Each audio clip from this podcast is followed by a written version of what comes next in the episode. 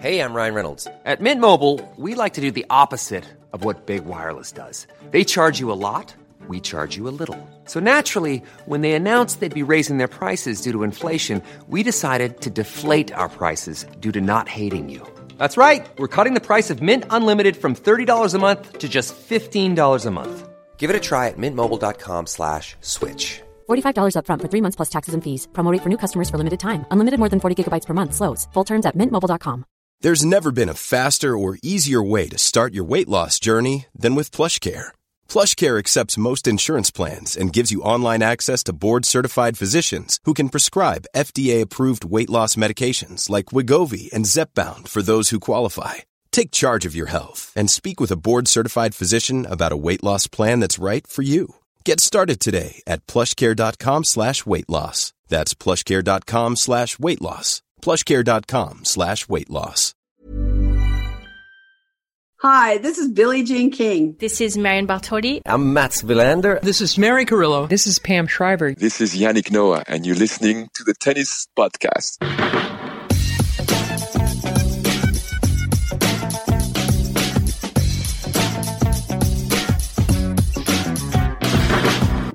Well, day 10 at the US Open. We are between sessions. Dusk is descending, and we have had two amazing singles matches already. While s- singles stories, um, the matches have been straight sets, which is becoming a bit of a theme for the last couple of days. We've still got the night session to come, which means we'll be catching up for a second part of this edition of the Tennis Podcast to cover the matches involving Iga Swiatek, um, and Jessica Pegula, and then Carlos Alcaraz and Jannik Sinner. So that's still to come. But generally, whilst straightforward, Catherine, I've quite enjoyed today. What, what about you? Oh, today's been great. It's been absolutely great. I mean, first and foremost, I have not been rained on today. That's a that's a benefit, isn't it? And It- also, it, it's it most certainly has. Not, I not humid. I haven't uncomfortably sweated. No, you know. Um, I know ev- everybody loves an update on that. um, and the, albeit straight sets matches, the tennis the tennis has been great. This place has felt electric. Yeah. Yeah, immaculate vibes on the grounds today. Wow. Great, great day. Yeah, no, it really has. Before we get on to talking about the matches that we've already had and the ones still to come, let me remind you about our competition for a trip to the Australian Open. One friend of the Tennis Podcast and a guest are going to receive two return economy flights, three nights accommodation in a hotel, four days of tickets for the Australian Open, and a premium experience to the Australian Open in January. You just have to be a friend of the Tennis Podcast to enter. Details of how to become a friend are in our show notes. If you already won and you haven't entered yet, you can still do so. Check out our newsletter for the link or email us friends at tennispodcast.net. And uh, I tell you, the premium experience that I, that I really could do with just at the moment is the wine tasting. Um, Which is one that they, they do, ausopentravel.com, ausopentravel.com if you want to go and have a look at the others that they do. But I haven't had a glass of wine, I haven't had a Honey Deuce. It's my birthday and I haven't had any of this. Yes, why haven't we mentioned yet that it's your birthday and why don't we have Honey Deuces? Last time last time David and I drank a Honey Deuce together, Coco Andrescu appeared out of nowhere as if by magic. Yeah. And that, what better birthday present could there be? Yes, let's interrupt this podcast immediately. Actually, no, we've got a second part coming up, so I've got to pace myself. so I'll have the Honey Deuce in between. That'll work. The day's tennis. Start with Francis Tiafoe because you said the place has been electric. He has just warmed people's hearts today, and he's also, I think, Catherine. I don't know. I don't think he's shown himself what he's capable of because I think he really believed in himself. But I think he's proved a few doubters wrong, probably including myself. I even more than his tennis, and I am blown away by his tennis. I am blown away by the way Francis Tiafoe is talking. Um, when asked by Greg Rusedski in our on-court flash interview, which means the, the immediate interview that happens literally in the corner of the court um, as as the player's walking off, he said, "Can do you think do you think you can become the first American in 19 years to, to win this title?" And he said, "I do, I do." Looked him dead in the eye, couldn't have said it more plainly, and he made me believe him. Yeah, I, I love that. And actually, Pam Shriver We love Pam, friend of the pod, Pam, who was on ESPN today, and she, she does a great job of going into the crowd and speaking to the teams. I've always thought that's some something really gives insight when you're right courtside. And she spoke to Wayne Ferreira, the coach of Tiafoe, and she said to him, "Well, what do you think? Two more to go." And he said, "Look, I think he can win this next match. He's beaten both Sinner and Alcaraz before, and there's a clear confidence within that camp." And I, I mean, I suppose you would you would expect it to be, but there wasn't. It didn't just feel hopeful; it felt convinced, confident. Yeah, and I felt like this one was going to be a really hard one for him. You know, backing up, beating Rafael Nadal is something that a lot of players have struggled with. You know, it's really hard to do that. Uh, can I just interrupt to tell you that the man you're talking about is over your right shoulder, Matt? Francis Just, just Tiafoe taking a quick selfie with some fans is just walking by. in his Serena Williams goat hoodie. Yeah, I mean that is so cool. Did you hear him on ESPN the other night? He was he was wearing that, and Chris Evert was there, and he said, "Sorry, Chrissy, goat, Serena Williams." Anyway, Matt, sorry, as you were. Yeah, I, I assume that Tiafoe won't interrupt us again. Very. like he had 48 hours to think about what he'd done. You know, beating Rafael Nadal, the moment of his career, and yet he's still in this tournament, and he has busted it wide open. He he had given himself a chance to win it. So for him to come out like he did today, I was so impressed, and he just brought such good energy to the court right from the start, uh, and. I was watching the ESPN coverage, and Darren Cahill was, was sort of previewing the match, and he was saying Tiafoe has way more options than Rublev. Like, okay, Rublev might have a better forehand, but everything else you would probably give the edge to Tiafoe. Backhand, athleticism, big serve, and the and the one he pointed out was touch at the net, and that that was a real element that blew me away today. How well Tiafoe came forward, finished points at the net, and he just kept it up the whole match. He didn't he didn't get broken. It was such a good performance in its own right, and within the context of coming out to be the performance that you back up the Nadal win with, it was just electric. And if anyone has ever played a better tie break than the one Tiafoe played in the second set, 7 0. I want to see it because it was perfection. He was charging the net, he was hitting jumping return winners on the backhand, he was slamming aces down. He proved the jump backhand return that I questioned the point of had a point. Hmm. I think. Yeah, he played it. it. It was exactly the scenario that we described it it being appropriate in. Francis Tiafoe will be delighted that we're that we're deeming his shot selection appropriate, won't he? Uh, which was um, trying to be aggressive on return, take it early at the at the zenith of the at the bounce, leaning into it, f- following the momentum forwards, taking it from just inside the baseline. I think it was it was perfect shot selection and perfect execution, and you don't get much better than that. And and he finished off that tie break by continuing his. He jogged to the mm. chair, didn't he? It was it was such a power move, but nothing feels calculated with Francis Tiafoe. He's just in the moment and feeling it and transmitting it. You feel like you're basking in his reflected glow. It's it's quite special. It's very infectious. It makes me smile when I watch him play tennis like that with a crowd. The worst thing you can do is put him in an empty stadium. I mean, the, the pandemic situations that we had, some of the outside courts that he might play in places other than, than America. But he's just a completely different player if you give him a crowd that are into it, and he is into. We had it in Australia when he had his run to the quarterfinals. There were moments where the connection that he would forge, it was it was so genuine, as you, as you say, and people are just uplifted by him.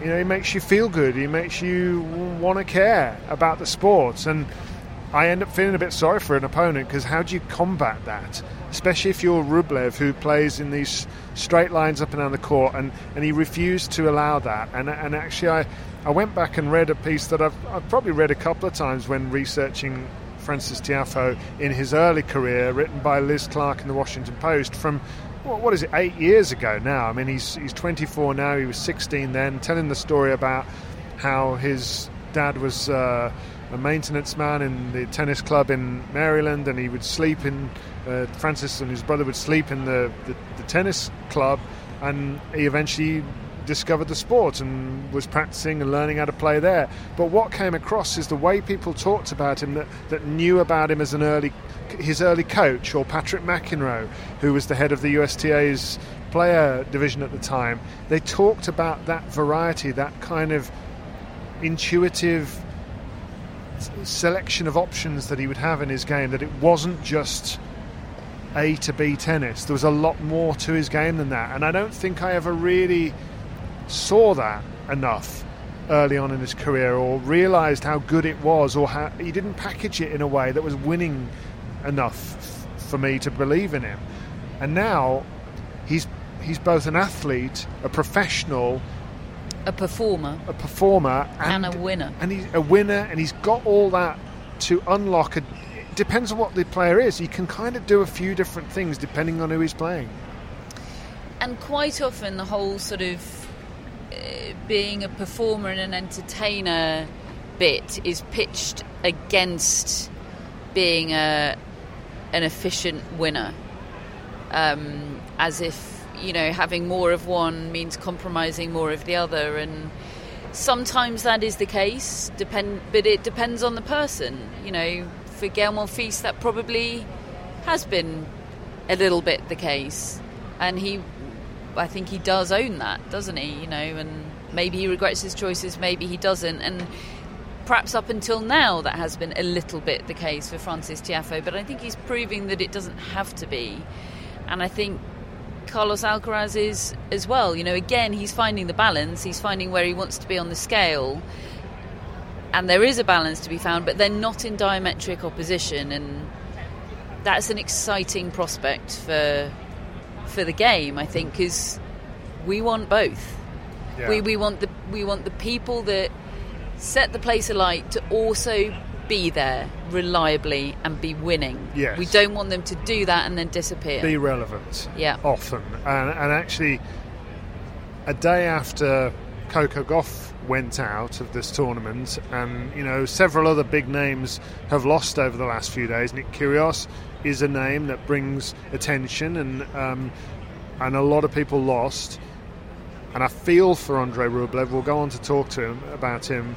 But Tiafoe has given this whole event this massive boost today. It's it's just taken it to another level, and and I really didn't think it was likely because of that backing up a Nadal win.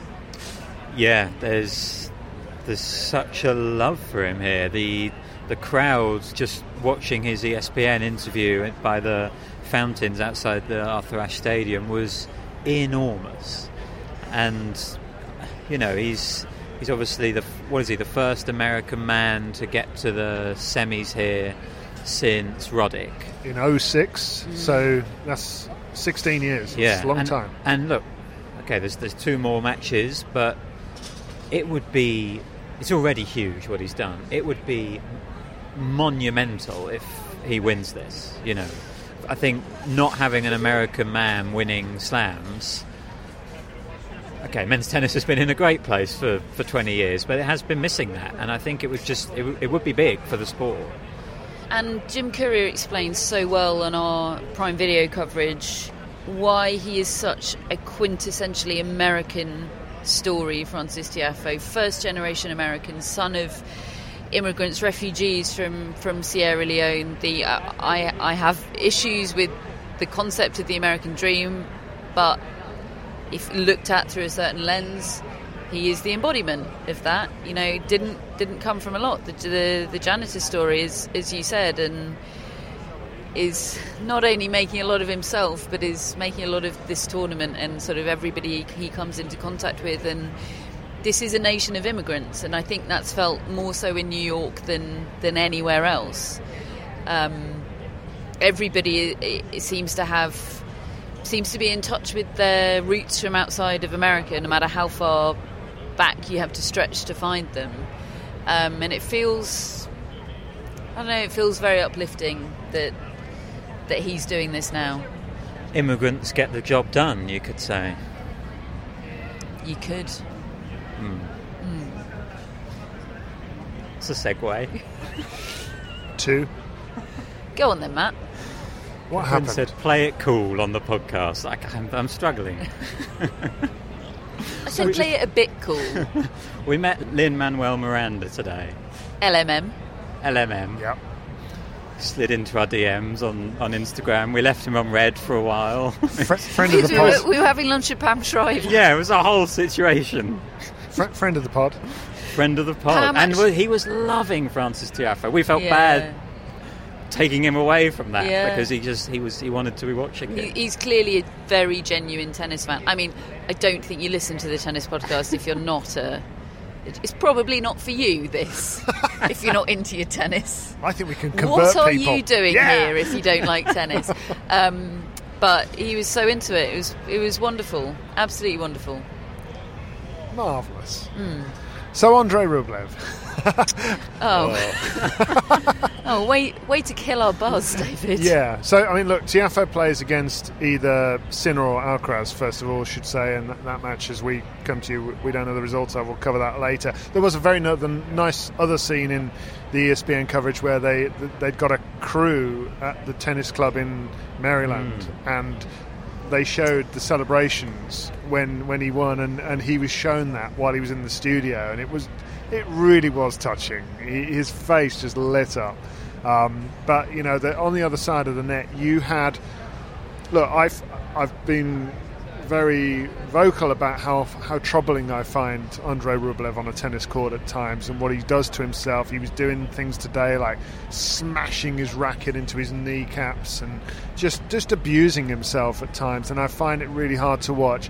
But I also whilst it worries me, I also I think it shows the perfect contrast between fulfilling your dreams in a match and having them dashed. Because there were moments where Tiafoe's bouncing around in glee, and on the other side you've got this face and picture of despair, and that kind of is what I want on a certain level from tennis and, and winning and losing. But I mean, the, I mean, the, I, I missed the moment that people tell me he burst into tears, more or less. Yeah, there was a, a slow mo shot of him crying while simultaneously biting into a tennis ball, and it was. Well, it was a picture of absolute anguish. Um, and I know we've seen that before from Andrei Rublev, but this is his sixth loss now in a Grand Slam quarter final. Um, it's great that he's getting there, but there's a very clear wall that he's run into. That's quite a lot of evidence that he's creating a ceiling for himself, and I think some of that ceiling in, in is his game. There are limitations. He, he, you know, he's always going to be that backstop at the back of the court, but that doesn't mean that he can't develop frills here and there. Um, and certainly develop his net, net game and willingness to come in a little bit off those powerful ground strokes. But an even bigger ceiling, I do think, is his mentality and his lack of compassion towards himself. Yeah. Um, you know, Mart- Martina Navratilova talks about the battle tennis players, and I presume all top level athletes have with perfectionism. You know, you've got to be able to settle with for excellence, she says. Um, I'll settle for just being okay. um, Passable. but you know, you cannot achieve perfection in sport. Certainly not in tennis. And I don't, I don't know if it's that streak in him that that brings out this really tortured side. Um, but it's something in him. There's a there's a demon in there, and I think it's a very nice demon. I I don't. It, it's so inward his Yeah. anger and his anguish. He he never directs it outwards. A little bit towards his box, um, but that fe- feels like overflow almost because it, he's directing so much towards himself. It and looks I just, like help me, help me. Yeah, I can't I- handle it. It, I feel for him, Me too. but he is holding himself back without question. Yeah, and five of those six Grand Slam quarterfinal defeats you mentioned have been straight sets, mm. and yeah, it's it's tough to watch. there was almost an exact overlap between that scene of him crying and Juan Martin Del Potro tweeting that he's on his way to the US Open, and I just thought Rublev needs a Del Potro hug. It was Oh. like it was like the Super Nanny gif. You're in crisis. I'm on my way. I wonder what he does need. Uh, I, because, I mean, Fernando Vicente seems like a really nice chap who's trying his absolute heart out. For Yes, it. and I hear great things about Fernando Vicente and, and their their relationship, but there is an extreme emotional dependence on him, and maybe that's unhealthy. Maybe it's too much. I don't know. Well, Pam Shriver on ESPN said that she thinks Rublev needs a, a break from Yeah. the sport. You know, he, he plays, he does play a lot as Yeah. well. But he also absolutely loves it, doesn't he? Yeah. And he wants it so badly. I can imagine if he did take a break, just rocking back and forth in a dark room, Yeah, I mean, he. looking at checking live scores. It's it is difficult, I think, when you're this immersed in a sport um, and you're that desperate to do well, and you've got to, you know. But anyway, uh, it, uh, not not to be for him. I've just had a, a a thought to take us on a tangent and bring the mood up a bit oh, again. Oh, good, yeah. Del Potro's mates with Bruce, isn't he? Yes. So if Del Potro's Birthday in buddies. town, Bruce Springsteen, hmm. if yeah, Delpo's not in Steve town, Bruce. West Bromwich Albion's manager, for now. I don't know. Just just a thought. Mm, it's a good thought. I like where your head's at. Okay, it'll happen one day. You know, we've already had one massive moment of meeting Matt can't cope. Matt Today? can't cope with that just yet. I He would won't die. Just imagine if we said, Matt, look what we've got to see for you. I want. I need to see it. Okay. Well, you know, one day, one day he'll become a friend of the pod, I'm sure. I wonder if he does like tennis. Anyway, um, so the other match that we had today, started off the day, was Aryna Sabalenka against Karolina Pliskova, and a really interesting match because they'd played each other in the semi-finals of Wimbledon. Pliskova had got the better of Sabalenka, and it occurred to me whilst I was commentating on this match, I don't feel as though I've ever seen the tour level real Sabalenka in a Grand Slam tournament in my life. The only time I can imagine that it probably happened were matches that I didn't see on the way to that quarter final or fourth round, maybe it was in 2018, where she ended up losing to Naomi Osaka. And people were saying the winner of that match would have won the tournament. And obviously, the winner of the match did win the tournament, but it was the only three set match Osaka had, the only real uh, kind of crisis she had in, in the tournament, and that was against Sabalenka. Every other time, I feel we see Sabalenka just overflow with the moment and not be able to handle it, to use that expression again, and, and to combust. When you think of what she did, did when she played in Wuhan a couple of times, and when she won Madrid, and Ash Barty couldn't cope with her, and nobody could cope with her. Today, for a set and a half, it got a bit dicey at the end, but for a set and a half, it was that Sabalenka. She was awesome. The, the only player who's played like that at this tournament is Caroline Garcia. You know, it was it was amazing to watch, and who knows whether she can carry it on. But it, I found it really exciting to watch her play like that. I agree. It felt unplayable for a while there, didn't it? And I was wa- waiting for the spell to break, in it and it didn't. Um, I think there's a real. Um, I think maybe the sort of despair over her double faults. I think she's hit. She had hit about 360 before today. It was tour leading number of double faults um, for the year.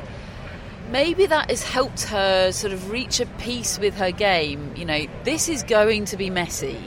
We, I think we talked a while back about Petra Kvitova and how sort of self-aware she is about her game. I'm going to make some mistakes because that's the way I roll, and I just have to be able to put them behind me and plod on. That's certainly what she did at the start of the year in Australia, but she has been working with this biomechanist who's redeveloped her serve. There was a very funny moment in the press conference about that where she mentioned him on the court, didn't she? Saying that he had helped her with the ball toss that was too far in front and the fact that she was going for lines too much and that was obviously picked up on in the press conference and she was asked what's his name she, she doesn't know his surname she said oh uh, he's Gavin something oh, that's the name that you you pluck from your arse when you can't, you can't remember the. F- I'm not sure it is Gavin. We're googling it. It's Gavin. Come Gavin on. something. Yeah. Google Gavin Sabalenka. Very See what funny comes up. moment. um, uh, look, I think you're right. I think a lot of it is about just being kind to yourself and accepting. But it, I was talking to Laura Robson in our commentary box about it, and she thinks it's all nonsense. She says there is nothing wrong with the Sabalenka service motion. It is all in her head. She said that was what caused the problem. She says I don't know why she's got a biomechanism. There's nothing wrong with the. And I said, but maybe the truth is she believes that that's Yeah. what's sorting her out, and therefore it's sorting her head If, out. if a placebo works, yeah. it it doesn't matter, does it? Um, and there was a there was a really notable or noticeable difference between the second serves today. Sabalenka, just like Tiafoe and Rublev, Sabalenka was winning the second serve battle for sure. There, she had about 10 miles per hour extra, close to 10 miles per extra on average, I think, on her second serve, and was placing it well. Yes, there were some double faults, but you know, when it went in, she was she was far more dominant. Pliskova's second serve was was attackable today, and I sometimes find Sabalenka stressful to watch. I know you do too, Matt, but I didn't today. It was it was quite fun. It was a delight. Yeah, I was. I was waiting for the stress to come, and it just didn't. Even in that latter stages where Pliskova did start playing better, Sabalenka held on, kept it together, kept going for her shots, made them. Um, I, I, I thought Pliskova was really quite bad to start the match. Her serve was all over the place. I'd I'd heard that she was brilliant against Azarenka. I missed that match, so I actually went in with quite high expectations of Pliskova because she's been working with Jez Green as well, hasn't she? And she she gave a quote the other day saying, "I should have done that ten years ago. Like my movement's so much better with him." And then today it just it just wasn't. It was it was the sort of Pliskova that we have seen before. Um, but Sabalenka was was awesome, and, and there was a there was another funny line she gave about the fact that because she beat Pliskova in like the first two times they played when Sabalenka was up and coming and Pliskova was established. Since then, she's really underestimated her. Like she said, basically, I've, I didn't really have that much respect for Pliskova because I managed to beat her young. That was very funny. And I, I, I had to turn the microphone down to laugh at that. yeah, I, I, I really laughed, but it was also an, an honest, honest insight into maybe why Pliskova had won their last couple of matches, and I think today Sabalenka had a had the right mindset. You know, she knew that okay, Actually can be dangerous. I need to play well today. That that's reminding me of um, uh, of uh, Iga Swiatek in the in her press conference after the Yulia Niemeier match. Um, she was being asked about Jessica Pegula. The head-to-head between them is two-one in Swiatek's favour. So, you know, not all that one-sided, but. The one victory that Pegula got was in 2019 in Washington when she went on to win the title. So, um, Iga Swiatek had clearly written off that defeat in her mind as sort of irrelevant, and understandably so. But she was asked a, a completely valid question, something on the, along the lines of, you know, what, in what ways has she challenged you in in your previous matches? And Swiatek went, pretty much went, she, what are you talking about? She hasn't challenged me at all. I've. I've absolutely eaten her for breakfast both times that we've played, uh, and it was it was highly amusing because obviously Iga Swiatek doesn't really do arrogance or No. or um, swagger of that kind, but it No. was and it was an arrogance. It was very very genuine. She was genuinely confused. What are you talking about? I love it. Well, is there anything else that we need to say about Aryna Sabalenka or Karolina Pliskova, or should we go and watch said players, Iga Swiatek and uh, Jessica Pegula? Well, only I would say that I think it's big that Sabalenka has at least defended these US Open points. Like Yeah. she wasn't able to defend her Wimbledon points from the semi-finals last year. Obviously, there were, ended up being no points at Wimbledon. I really felt like she was maybe going to have a real dip in the rankings, but actually, I think defending them here is is really im- really impressive. And I have just a, a mention of the women's doubles quarterfinals that were played today. Firstly, a couple of little lines from those matches. Firstly, the Garcia double is off. Oh, She and Kristina Mladenovic lost to Caroline Dolehide and Storm Sanders, uh, who are actually the highest seeded pairing, 12 seeds against 14 seeds, 3 and 3 for Dolehide and Sanders. Might not be the worst thing for Caroline Garcia, don't, Yeah. don't know, but there we go.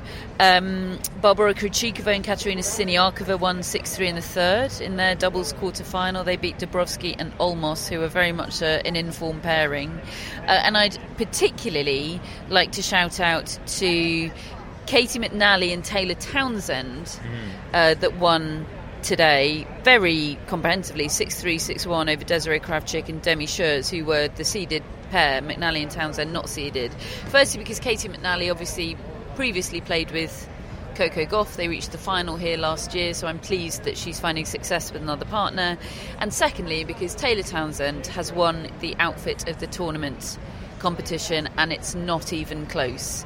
She is wearing a wrestling style sort of purple fluoro unitard and she looks amazing and it is such a troll to the USTA that famously body shamed her back in the day um, and denied her fi- wildcards and funding because they deemed her unfit despite the fact that she was world number one in in juniors in in her category at the time and I love it. It's such a gentle good-natured little middle finger I love it that is a good note on which to go and watch the evening sessions tennis.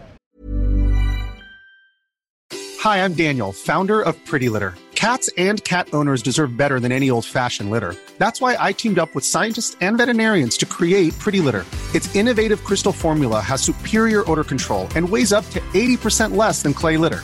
Pretty Litter even monitors health by changing colors to help detect early signs of potential illness. It's the world's smartest kitty litter. Go to prettylitter.com and use code ACAST for 20% off your first order and a free cat toy. Terms and conditions apply. See site for details. Hold up. What was that? Boring. No flavor. That was as bad as those leftovers you ate all week. Keke Palmer here, and it's time to say hello to something fresh and guilt-free. Hello Fresh. Jazz up dinner with pecan-crusted chicken or garlic butter shrimp scampi. Now that's music to my mouth. Hello Fresh. Let's get this dinner party started. Discover all the delicious possibilities at hellofresh.com.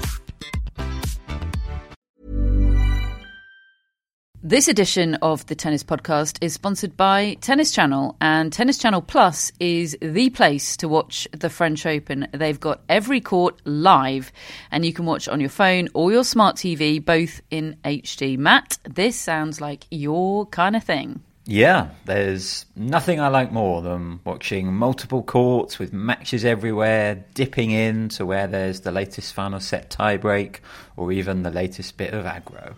And David, don't worry, you can just watch your favourite court, Suzanne Lenglen, all day if you want. But whatever you choose, the French Open promises unforgettable moments and new chapters in tennis history. Do you know, I think in a lot of ways the French Open is now my favourite slam. It's the strategy of the clay court tennis, the way it challenges players, and particularly now with legends of the game up against a new generation of young players. I cannot wait.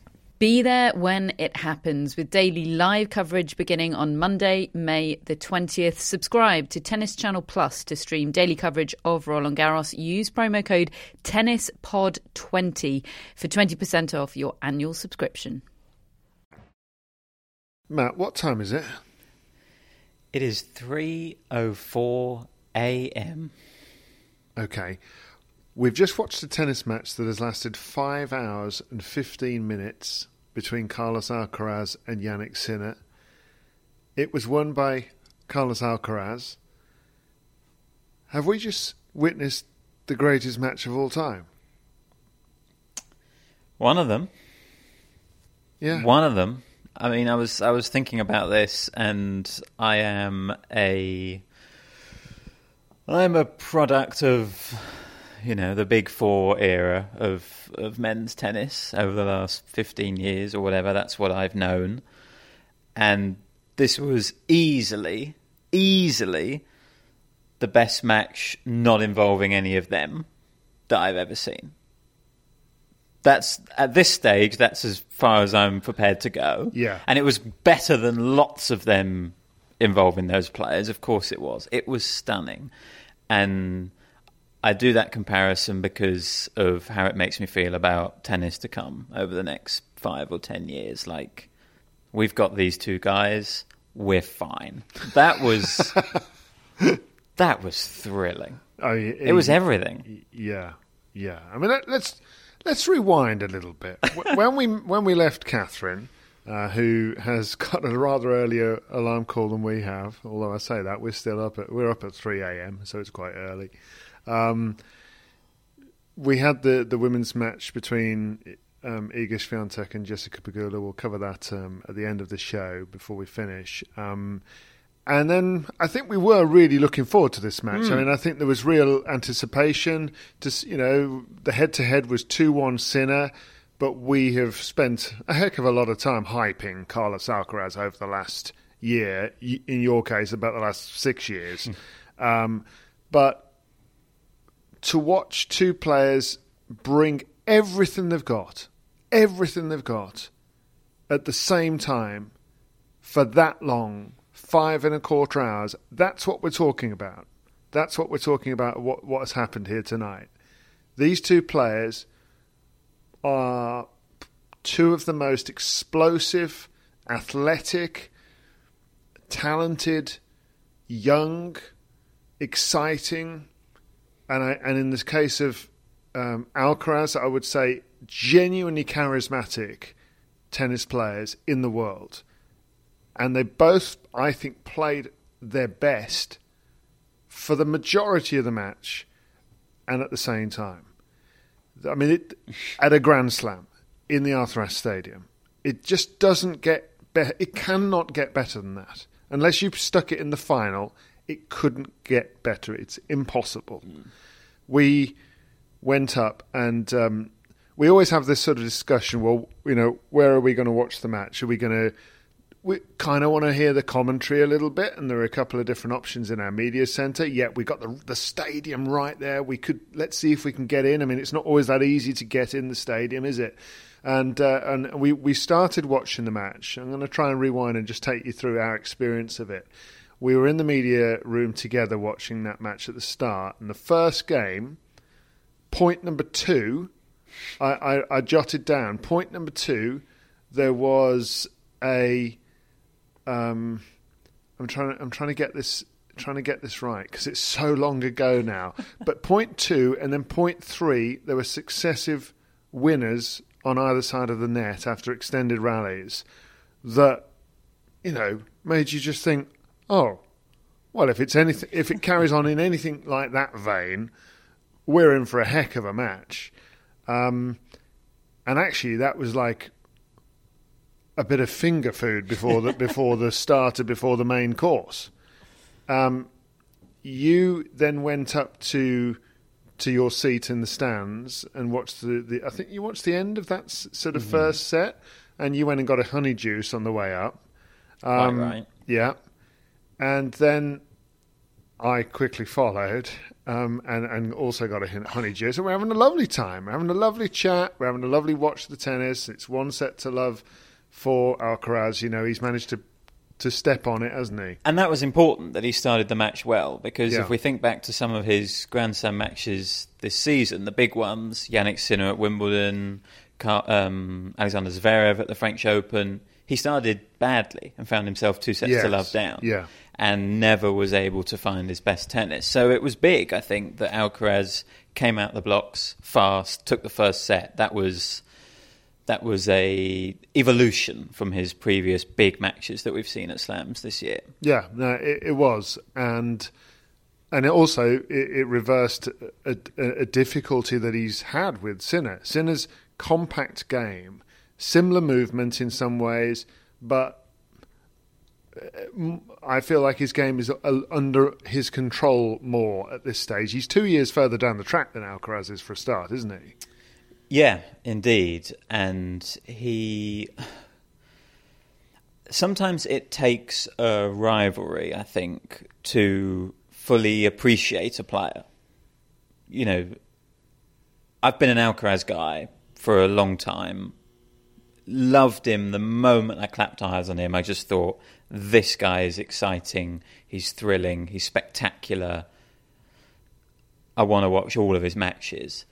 I've I've sometimes not felt all of those things about Jannik Sinner, but watching him play Carlos Alcaraz over the last few months, and in particular this match here, I feel like I've come to appreciate Jannik Sinner way more than I had. Look, I knew he was good. I knew he, he hit a sweet ball and he was talented and he, he's an incredible mover with those with that sort of skiing heritage that he's got and all of those things I've been aware of. But I didn't realize he was this good. I don't no, think. I didn't. I didn't realize and either. watching him hit the ball so hard, take the ball so early, anticipate Alcaraz's game, consistently just come up with brilliant tennis, be so resilient that he was able to play his best tennis in the biggest moments. He he blew me away tonight. Even though he lost, I feel like I appreciated him more than ever. He, he was he was incredible. Uh, I feel the same. Um, so set two, Mm. you and I sat next to each other, Honey Deuces in hand, lapping it up. An amazing atmosphere. An Mm. amazing atmosphere. Sinner puts on the pressure at the start of that um, second set. Um, I think he broke. I think he might have broken for two one. Uh, at the start of that. It's, it's, it, I, I didn't make a lot of notes, but I can remember we've just watched every ball of it, so you know we remember it all uh, between the two of us. But as this start, this started to become a classic, a mini classic in its own right, just this set, didn't it? It was just the most astonishing set of tennis, and it included in it, t- I mean, two of the best rallies I've ever seen. You know, two rallies won by Alcaraz, both of them, which were um, the, the first one was something like a 20 stroke rally of the players just teeing off on the ball, side to side, hitting it as hard as they could. There wasn't a single defensive shot in either on either side of the court. And eventually, Alcaraz is stretched out so far to his right that he does the full splits on the floor and ends up on his backside. Gets up, runs over the other side and hits a backhand pass down the line. and and simultaneously, about you, me, and about seven or eight people around us just went, "No way!" Yeah, it, it, it was it was unprofessional. I mean, But- yeah, we're not supposed to say a lot in the press seats. we- it was just an instinctive reaction Yeah. that it was impossible not to have, and that wasn't even the best point. No, and then, and and so we're already talking about how we've just seen one of the best points we've ever seen. Not exaggerating. No, no, I know it's just happened, but that's how it felt. And look, you can hear it. I, I'm losing my voice. We've been shouting at the TV so much, exclaiming about what we're seeing. Matt's been jumping all over the room. It's just incredible. Um, and um, and then a couple of games later, Alcaraz is running from the right hand side of his court to the left hand side, and he overruns the ball. And Sinner plays it behind him, so he plays a behind the back shot with perfect timing.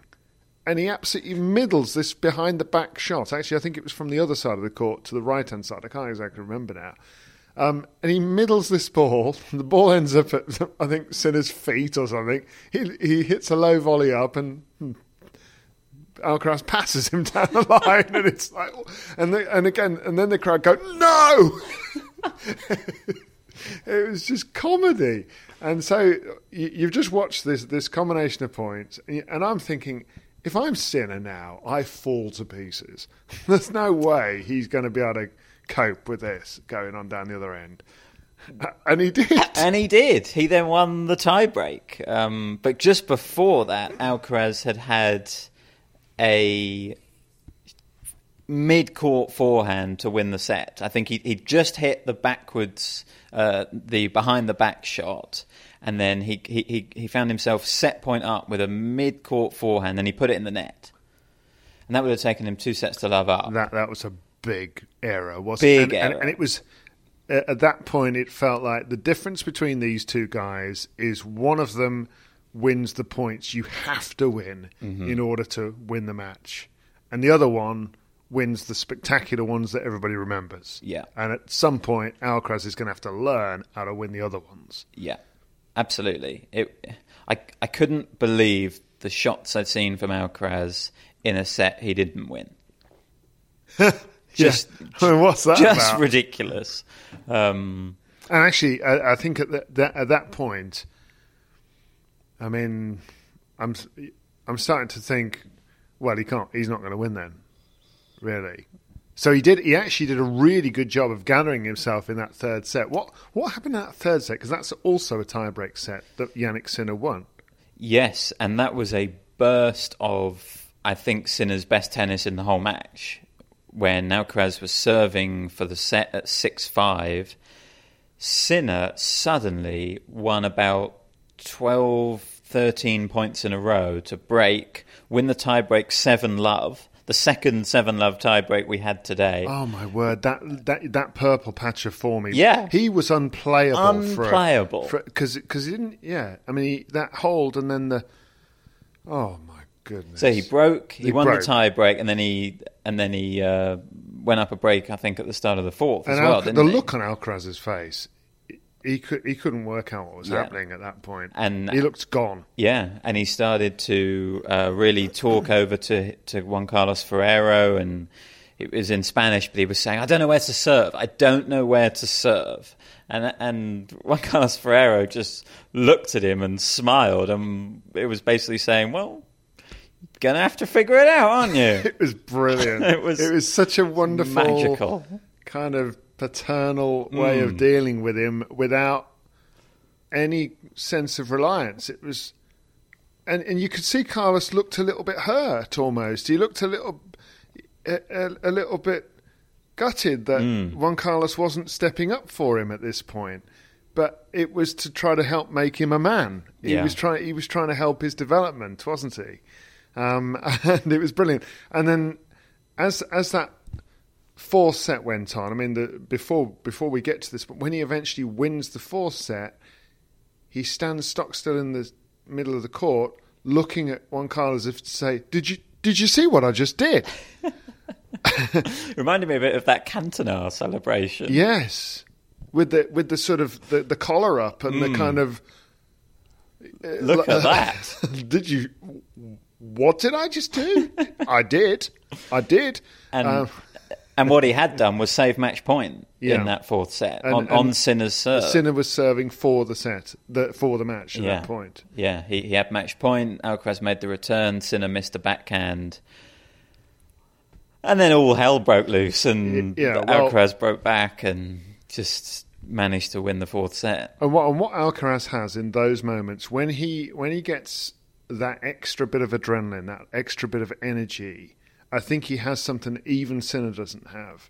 Hmm. It's it's it's like he's got jet propelled feet, and it, it, he hits the ball in in this way that it's it's like his racket has become electrocuted and just supercharged because he's hitting ball he's hitting the ball like you might hit in practice when you're messing around and it doesn't matter. Hmm. You hit it so hard because you can, because there's no consequence, and and it it's the most. He is the most magnetic, explosive player in the world when he's in that frame of mind. I mean, you can't keep that up. You can't do that for for set after set. There's ju- there's only uh, little moments I think that you can do the turbo boost like that, but he's got it and he just ripped it away from Sinner in that moment. But then it wasn't over because we we come back here, we we come back to the flat. We've got the crisps out. We've The cheese straws. the cheese. We're having everything, and we're just we're just full on yelling at the TV at two in the morning. Well, it just it just didn't stop. It just kept getting better and better and better, and it was just relentlessly extraordinary in in, in all the key moments. They played well. You know, I, like I think part of the excitement here as well is as good as that was. they are going to get better. Like, Yeah. I think both of them, their serve is is an area where they're going to improve. I mean, Sinner hit a lot of double faults today. He did serve better as the match went on, and actually it, it served him well in, in quite a lot of key moments. Alcaraz, for such a powerful serve, doesn't, I don't think, get enough free points off it. You know, he's having to work so hard, even They're- though he's got a agree. massive delivery They're both going to get so much better. and and they're going to push each other to get better. That, that that's what that's what I find exciting about there being a rivalry. You know, because you only have to listen to the way Federer, Nadal, and Djokovic have spoken about each other. They recognise that they've all made each other better, and they've had to develop their games to deal with one another. And I I think we're already seeing that with with Alcaraz and, and, and Sinner. You know, Alcaraz knows he's got his hands full with Sinner because the way Sinner can play him causes him problems on every single surface. Yeah. And Sinner knows this guy's two years younger than me and he's already that good and he's already beating me. I need to get better. It's they're going to push each other to just greatness. S- Sinner's hand-eye coordination, Oh. K- given what's what's coming in his direction, is truly astonishing. Mm. And I think you can only you only really pick that up against Alcaraz because he's the one who hits it relentlessly, powerfully at him, and he just he has an ability to redirect it, middle it. Redirect it often with a full swing. You know, they're just taking full cuts at each other off off a full cut. That that doesn't happen. No. And um, and he's able to control it and turn it turn the defense into attack. And wow, what a player he is! And um, and anyway, as this match goes on into the into this fifth set, um, I mean, where did what what score did it end on at the end? It ended on, I believe, it was six three. Six three, and yet it felt close. Oh, all, it was all the way through that. That yeah. was nip and tuck even at the end, wasn't it? Yeah, and it was just it was just an acceleration from Alcaraz again right at the end. There was there was a point very near the end where he chased down a drop shot or a drop volley. I can't quite remember, but he chased it all the way down and hit a hit a backhand pass off it. I mean, who moves like that at three o'clock in the morning? That was what Matt said. He jumped out of his seat, ran around the room, and said, "Who moves like that at three o'clock in the morning?" And I'm thinking, "Well, you do." I mean, honestly. It was hilarious, absolutely hilarious, and and he's high fiving people in the crowd was a good mid match. You know, he's sort of going around high fiving them, and oh dear. I mean, I feel for Jannik Sinner, of course, um, and yet I feel more encouraged for him than ever because he's just shown he's shown another level here. Uh, I mean, you know, there are going to be people that are not going to want to face that in the future. Um, the, the- he, th those two have made some of the others look ordinary by comparison uh, Mhm. in their age group. So, uh, an absolute treat, privilege, everything you could you could imagine in terms of ways to to talk about that match. I just feel really chuffed that we've had, we've had a chance to see it. I feel bad for Catherine because she had some pretty severe FOMO, fear of missing out. And She uh, hates us right now. Yeah, yeah. she's not happy with us at all. and I would too if I were in her position. Absolutely. She'll catch up though, don't you worry. Um, and she had Australia. See, I didn't I didn't I wasn't in Australia. So anyway, you know. We uh, we had a good time tonight. Um, and it ne- now means that we get Carlos Alcaraz against Francis Tiafoe. That sounds all right, doesn't it? That's all right, then we'll take that one. I mean, he was. Well, Francis Tiafoe surely was enjoying this. I mean, he said in his press conference, "I hope they play forever and you know kill each other." Yeah. and that's that's what happened. I mean, and and don't forget, both of Sinner and Alcaraz had gone five sets in the previous round as well, and Alcaraz had finished at around about two in the morning. Then, I mean, he's he's been on court for almost well around about ten hours Yeah. and finishing in the early hours. And I think yesterday he he didn't hit, I believe. He, he just had a training session. Like he has to adjust now because of these really late finishes. He has to think about his schedule and how he prepares, and it just Yeah. just changes everything. And he, he's young, like he's not got experience with this. He's obviously got Juan Carlos Ferrero in his corner, an experienced team, but yeah, you, you feel like as great as Alcaraz's tennis was today, the circumstances do do give Tiafoe a helping hand there a little Yeah. bit. Uh, I mean, it's a factor. and he's beaten him before, so that he's got chances. It's going to be fantastic. Oh, it's going to be brilliant. What a great match to look forward to. Um, it, this one was the latest U.S. Open match in history, um, finishing what was it two two something like in the morning? I can't 250. 250 250 in the morning. Yeah, it was It was- easily the latest. It was the second longest US Open match in history. I, I remember watching the longest, which was Stefan Edberg against Michael Chang in 1992. We were talking about that today, weren't we? How you've got it on video. Yes, I've got that on video somewhere. That's right. uh, I don't have a video recorder anymore because they don't. Nobody uses those anymore. Uh, but yes, I remember watching that back then. Um, so I mean, look, I still think it's ridiculous that they're playing tennis at these sort of times of the night. But Yeah. at the same time, I feel really chuffed that I've got to see it and that we have and that and that everybody else who's listening to this, a lot of people are going to see it and and just feel exhilarated and uplifted for the next however long. Yeah, I mean, if you didn't see it, watch it. Just go watch it. I mean, Watch it. You know, watch watch an extended highlights if you can. If you if you get if you've got five hours to spare, you won't regret it. it's amazing. I'd, I'd watch it again.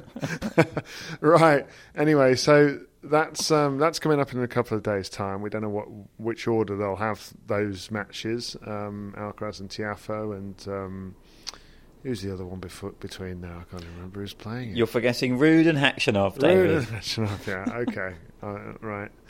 That, that's I, funny. that. I mean, I mean, Alcaraz winning extends or further extends the number one race because you know if, if Alcaraz had lost today, then all Ruud would have needed to have done was, was beat Khachanov. But Yeah. it, it, it gets more complicated than that now that Alcaraz is still in.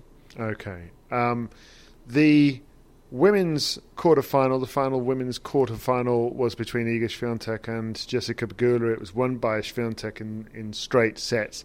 Wasn't that straightforward though. Um, she went a breakdown early on. Then she reeled off, I think, about five games in a row to lead by a set and a break. And then there were loads of breaks in the second set. It was Ten.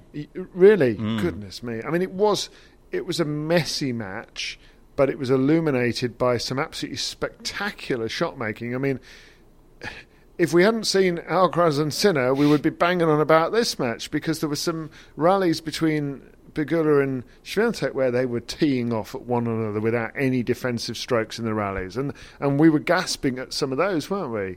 Yeah, I, I really enjoyed this match, especially those those latter stages where there were there were six breaks in a row heading into the second set tie break, and then five mini breaks to start the tie break. You know, the the momentum was was swinging back and forth. Uh, was having a lot of trouble throughout the match, seemingly with her string tension. She kept sending rackets off and changing rackets, and she was in her own head about it, and because sometimes she was playing perfectly well and then switching racket, and she would lose control of the ball. And Pegula, I thought, just had a real lapse, didn't she? At the end of that first set, start of the second set, I felt like Pegula would be consistent enough to take advantage of Swiatek not playing her best, as she hasn't been all tournament. Um, I think Swiatek played better today. But as you said, it was it was streaky. You know, there were lots of times where it wasn't her best tennis. Uh, but yeah, those th- those closing stages, both players going after the ball, some some thrilling rallies, and yeah, I I, I really enjoyed it. Um, I also enjoyed Jessica Pegula's press conference, where she um, came in with a can of Heineken, and the um, one of the journalists said, "Oh, I, I like the Heineken. She said, "Yes, I'm I'm trying to pee for doping." and also it helps to ease the loss. Oh, bless. and honestly, you know, she's an incredibly chill person, isn't she? She's great, but that was probably as as down as I've seen her after one of these losses. Like, you know, she sa- she says, "I'm taking the positives. Like, it's another quarter final. I've lost to the world number one." But she said it sucks. You know, I keep losing to the world number one, and I've Yeah. I'm being a bit unlucky with my draw, but I've also, you know, I want to win those matches, and I think there's a fire burning there in Pegula, which you maybe don't always see outwardly, but I I feel like she's just going to keep keep coming, keep turning up, and one day she's probably going to get it. Yeah, well, I, I agree. She will keep turning up. Um, listening in the world feed commentary to, to Mary Carrillo and Lindsay Davenport, they they were saying in the first set that they that it's a shame that she really isn't playing as well Mm. in the match as she had been all the way through the tournament. Now, in the second set, I'm not sure what they said in the second set because we were watching in the stadium. I thought she got way better and she started to really compete toe to toe in the rallies. Again, it's just one of those. Just didn't win the important ones Mhm. really. And Swiatek, she's she's a champ, you know. And she's the thing is the interesting thing with her now is she's now at that stage of a tennis tournament where she usually just goes and destroys people. So Yeah. she may find that gear now. Yeah, and I think relative to what they're capable of, I, I think she's probably still playing the worst tennis out of the four remaining players. I would Interesting. say. Interesting. Um, but she's the she's the only one who's got the experience of winning one of these Grand Slam tournaments, and it's a great lineup. You know, you've got the world number one Swiatek, you've got the semi-finalist from last year Sabalenka, you've got the finalist of the most recent Slam in Jabeur, and you've got the most informed player in the world in Garcia. That is a that is a fire lineup. I'm I'm excited for these semi-finals tomorrow and women's semi-final night at the U.S. Open. The last two years has been one of the great tennis nights, hasn't it? Yeah, and I it think has, it's I think it's great that they get that prime time slot. And yeah, I'm I'm I'm, I'm pumped. Well, we won't be forgetting the Naomi Osaka against Jennifer Brady match and the mm-hmm. Victoria Azarenka against Serena Williams night during the pandemic when it was empty, but it was just fantastic Mm. sport. And then last year we had the continuation of the teenage story. You know, it was like, is it going to happen? And it did. You know, Fernandez Raducanu. It was it was special. It, it sure was. It sure was. So, what what what we got tomorrow, Matt? Um, that it is those semi-finals, isn't it? What what order are they being played? Because it, it's it's going to be um, Iga Swiatek against Aryna Sabalenka, and it's going to be Ons Jabeur against Caroline Garcia. I haven't actually seen the order of play. Um, is that out yet? Yes, it is. It's Garcia Jabeur to start, followed by Swiatek Sabalenka. Okay, I mean it's it's mouthwatering stuff, isn't it? Mm. I, th- I mean, I think I will go for Garcia to face Swiatek in the final. I think I will as well. Hmm. That's my feeling, and Yeah. then um, and then I, I think well, I'll leave the f- who I think will end up winning it. I mean, I've picked Swiatek for the tournament, but Garcia's level has been such that um, it's it's given me reason to sort of think Mm. very closely as to whether whether actually she's now the favourite. Um, she's playing the best tennis Yeah. overall, I think. So it's um it's going to be fascinating. Really, really looking forward to it. Um, we will end it there, I think, Matt. Go and get some sleep. um, at least it is a late start tomorrow, so uh, for us anyway. Uh, Catherine's got to be up earlier, but um, we'll be back with another tennis podcast t- tomorrow night. Thank you so much for listening. Do tell your friends about the show if you're enjoying it. You know, we're trying to spread the word and build it as big as we can, and it helps then to keep it going. Um, do leave us uh, a a review if you're on Apple Podcasts, if that's your app, or uh, if it's Spotify. If you could leave us a review, that always helps, as long as it's a nice one, you know. Otherwise, don't bother. Um, and yeah, become a friend of the Tennis Podcast. If uh, if you'd like to gain access to 20 bonus shows that we've already done, we we do tennis relived shows where we've most recently told the story of Tracy Austin's in, extraordinary career and the, the run of Jimmy Connors in 1991, uh, which is very close to my heart. And we spoke to Patrick McEnroe for it. And we've got loads of those sort of shows in the, the Friends of the Tennis podcast archive um, that we've recorded over the last year.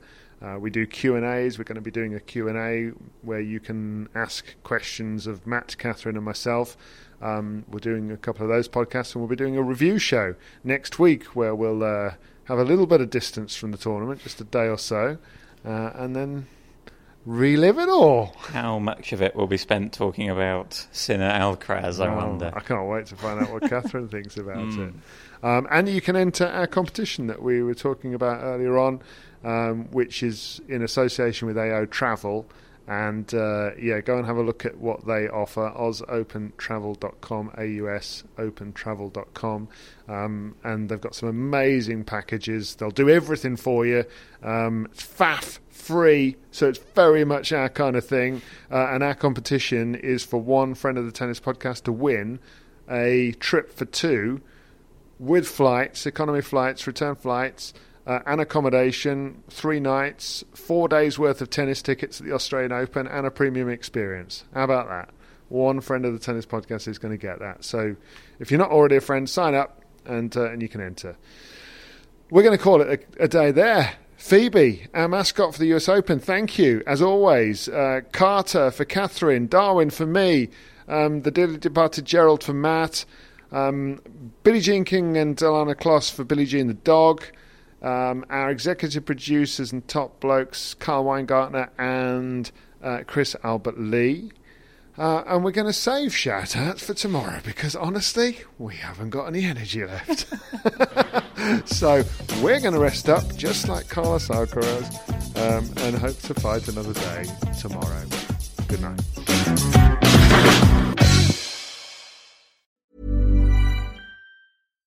Hi, I'm Daniel, founder of Pretty Litter. Cats and cat owners deserve better than any old fashioned litter. That's why I teamed up with scientists and veterinarians to create Pretty Litter. Its innovative crystal formula has superior odor control and weighs up to 80% less than clay litter. Pretty Litter even monitors health by changing colors to help detect early signs of potential illness. It's the world's smartest kitty litter.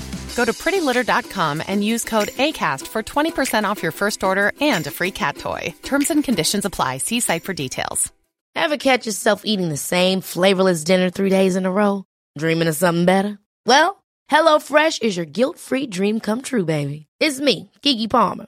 Let's wake up those taste buds with hot, juicy pecan-crusted chicken or garlic butter shrimp scampi.